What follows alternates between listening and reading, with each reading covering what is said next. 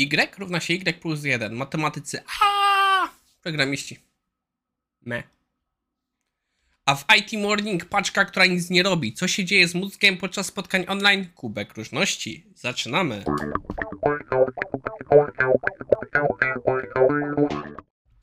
Cześć, nazywam się Maciej Wyrodek i dzisiaj obchodzę 33. rodzinę. Dzisiaj, czyli 13 sierpnia, czyli w momencie, w którym oglądacie. Jeśli chcecie mi pomóc i złożyć życzenia, to kliknijcie like, subscribe i napiszcie 100 lat w komentarzach. A jeśli mnie nie lubicie i po prostu chcecie, żebym zdechnął, to kliknijcie dislike, subscribe i napiszcie zdychaj chamie w komentarzach. Anyway, w dzisiejszym odcinku zaczynamy od bardzo ciekawej historii. Istnieje NPM, czyli... zapomniałem, czego stoi N. To jest ogólnie Package Manager. W dużym skrócie dla osób, które nie pracują z kodem, Package Managery to są sposoby, gdzie możemy dociągnąć sobie biblioteki, czyli zbiory gotowych rozwiązań do naszego kodu. Po prostu w programowaniu nie wymyśla się z reguły niczego na nowo. Jeśli coś już istnieje i jest to dostępne, to się z reguły korzysta z gotowych rozwiązań. I kiedyś takie rzeczy było trzeba samemu szukać. Obecnie najlepszym rozwiązaniem są różnego typu package managerzy, które ułatwiają życie. W wypadku C-Sharpa mamy NuGeta, w wypadku Javy jest chyba Maven i Gradle. Nie pamiętam, co jest w Rubim i w Pythonie. Naprawdę nie pamiętam. Nawet przed chwilą bawiłem się i nie pamiętam w tej chwili. A w wypadku właśnie JavaScriptu, jako że JavaScript zawsze musi być specjalny, jest parę rzeczy. Jest NPM, jest Yarn, jest chyba Brew. Osoby, które pracują regularnie z JavaScriptem, proszę poprawcie mnie. Ja używam go bardzo rekreacyjnie. I ogólnie to są narzędzia, które bardzo ułatwiają życie, ale NPM jest bardzo specyficzne. Poziom jego bezpieczeństwa, sposób jak wiele działa, jest dużo można do zarzucenia. I istnieje paczka, która nazywa się po prostu myślnik.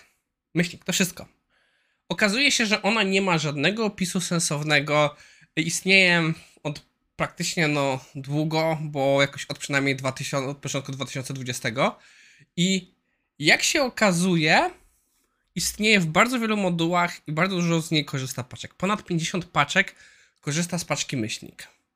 I ona ma bardzo niesamowitą ilość pobrań.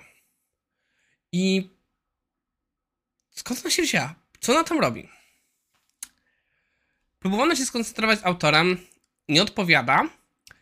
I o co chodzi? Bardzo często korzystając, nazwijmy to programiści, korzystają z linii komend, bo jednak rzeczy szybciej można zrobić z linii komend niż wpisując. I pobieranie paczek można też zrobić z linii komend. Chyba w NPM-ie nawet nie wiem, czy istnieje jakiś interfejs do przeglądania.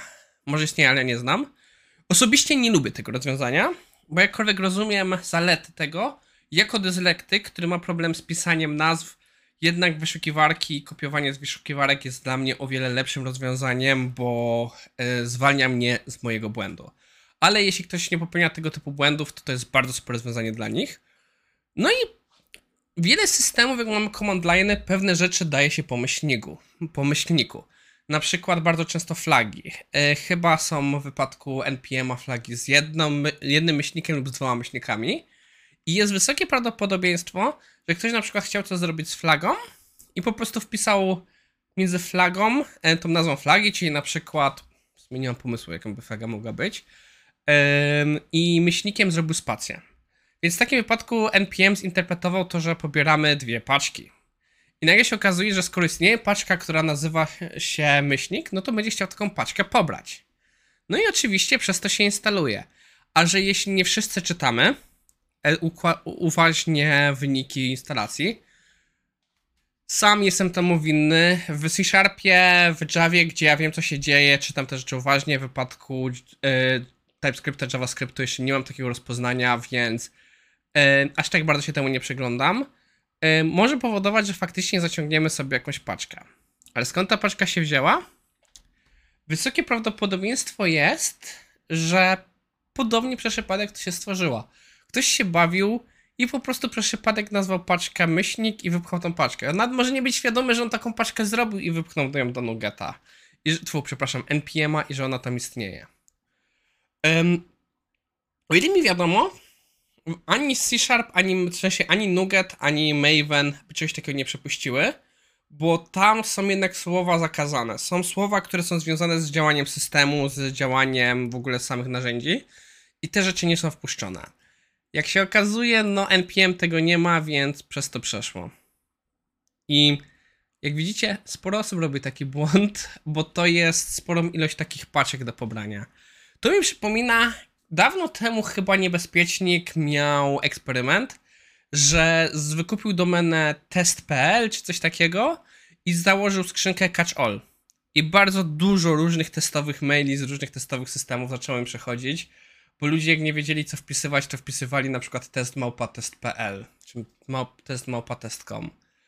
I to jest podobnie, że ktoś tak naprawdę w tym wypadku nieumyślnie, ale równie dobrze takim problemem można byłoby zrobić jakąś niebezpieczną paczkę, która by nam coś psuła i byśmy się na nie skapnęli. Więc ciekawa historia i warto mieć na uwadze. Następnie jest coś, co mi się wydaje, że chyba już się u nas pojawiło kiedyś. Niestety jesteśmy w 318 odcinku, ja już się starzeję, więc mnie pamięć zawodzi. Jestem prawie pewien, że rozmawialiśmy o tym artykule, ale wydaje mi się, że nawet jeśli to zrobiliśmy, to warto powtórzyć. Jeśli na przykład rozmawialiśmy i pamiętacie w którym odcinku, napiszcie w komentarzach. No i o co chodzi? Microsoft zrobił badanie na temat, jak działa nasz mózg w trakcie rozmów i przeprowadzili badanie na... No to jest bardzo mała próbka, więc przyznam się szczerze, to nie jest rzetelne badanie. Coś pokazuje, ale z perspektywy biologii, matematyki to jest... biologii statystyki, przepraszam, to jest bardzo mała próbka i mianowicie przeprowadzali badanie, że 14 uczestników brało udział w 8,5-godzinnych kolach wideo, czyli no łącznie 4 godziny. I w jednym oni robili to po prostu non-stop, a w drugim przypadku na przykład mieli 10-minutowe przerwy. I badanie ich mózgów pokazało, że tak zwane fale beta, które są powiązane ze stresem, i paroma innymi rzeczami były bardzo aktywne u osób, którzy robiły to bez przerw, że to bardzo ma negatywne wpływy na nas i że osoby, które miały te 10 minut przerwy między tymi temataniami, żeby odsapnąć, zregenerować się, było to dla nich o wiele lepsze, że u nich powodowało to, że jednak ten poziom, jak widzicie, czy ja mogę powiększyć to, żeby to było bardziej czytelne? O, mogę. Jak widzicie, tutaj ta skala jest taka, że są naprawdę wysokie piki, gdzie dochodzimy do 0,7 regularnie, a w wypadku no tego, gdzie mamy przerwy, ten poziom jest o wiele niższy. Jest może nie aż tak super niski, ale najwyższy pik jest 0,5, a te 0,5 mamy dość często, więc faktycznie to obniża ten poziom stresu. Co to znaczy? Jeśli możecie sobie pozwalać, jeśli ktoś wam rzuca spotkanie w kola, wrzućcie sobie później jakiś 15-minutowy blok przerwy. Naprawdę, dla waszego zdrowia. Firmie będzie się to nie podobało, ale firma nie będzie płaciła za wasze leczenie. No chyba, że będzie, to wtedy też rzućcie. No i czy coś tutaj było takiego super ważnego?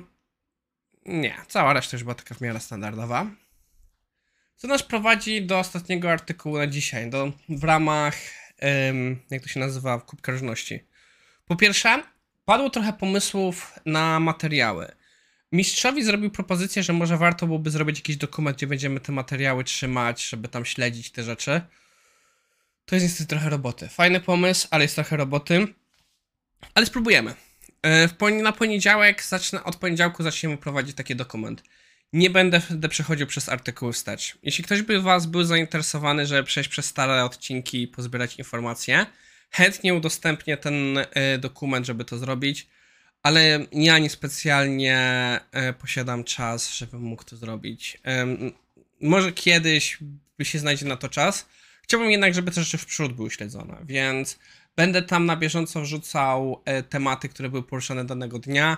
Jakieś jedno słowo, jedno zdanie, dwa opisu takiego bardzo wstępnego i link do tematu. I możliwe, jeśli będę miał coś więcej, jakiś podlinkowany artykuł, który to dalej pociągnie. Zobaczymy, jak pomysł wypali, czy wam się spodoba. Jeśli tak, to pomyślałem, żeby to rozbudować bardziej i wtedy może faktycznie przyjrzymy starsze odcinki, żeby poszukać wszystkie właśnie IT słówka. No i, ale to tak z wstępu. Jeśli chodzi o artykuł na dzisiaj, w ramach tego Potraktujemy tego po prostu newsem. Google, jak się okazuje, nie Google jedyne, chce wprowadzić cięcia dla osób pracujących zdalnie. Czyli osoby pracujące zdalnie będą zarabiać mniej. Mam bardzo mieszane uczucia. Z jednej strony rozumiem, bo jeśli na przykład twoja pensja jest powiązana z obszarem, w którym jesteś zatrudniony, no to jeśli na przykład powiedzmy zatrudniłeś się w San Francisco, gdzie jest bardzo drogo, przenoszasz się, wyprowadzasz się z San Francisco do jakiejś wioski, to jest trochę nie fair z osób, które pracują dalej w San Francisco lub osoby, które pracują faktycznie od początku w innej lokalizacji, przez co zarabiają mniej. Więc trochę to rozumiem, ale z drugiej strony wydaje mi się, że to też nie jest dobry ruch, że to jest właśnie coś, co będzie... No, zacznijmy od tego. Google przestało już dawno być Don't Be Evil. Google nawet ma obecny jego mod, to jest Do The Right Thing. Nad to nie wierzę, że oni robią Do The Right Thing.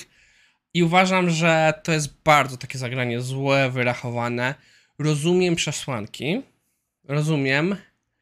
Ale uważam, że co jak co, ale to jest po prostu przykład krezusostwa i skąpstwa. Zwłaszcza, że wyniki pokazują, że wcale praca zdalna nie jest mniej wydajna. Jest dużo przykładów pokazujących, że ludzie zdalnie pracują o wiele dłuższe godziny i przez to nawet jeśli byłby jakiś spadek wydajności, to nie jest nieodczuwalne. Więc co to znaczy? Pracować zdalnie, nagle masz zarabiać o wiele mniej niż pracowałeś z biura i nagle robisz w dłuższe godziny, zarabiasz mniej, no to trochę ludziom się nie opłaca. Naprawdę nie wiem, co o tym myśleć. Uważam ogólnie to za złe rozwiązanie, ale widzę też perspektywę Google'a, więc jest to dla mnie skomplikowany temat. No. Dziękuję Piotrowi Wicharskiemu za to, że zwrócił uwagę moją na ten artykuł. I w sumie na tym momencie będziemy kończyć. Mam nadzieję, że wam się podobało. Życzę wam udanego weekendu i do zobaczenia jutro.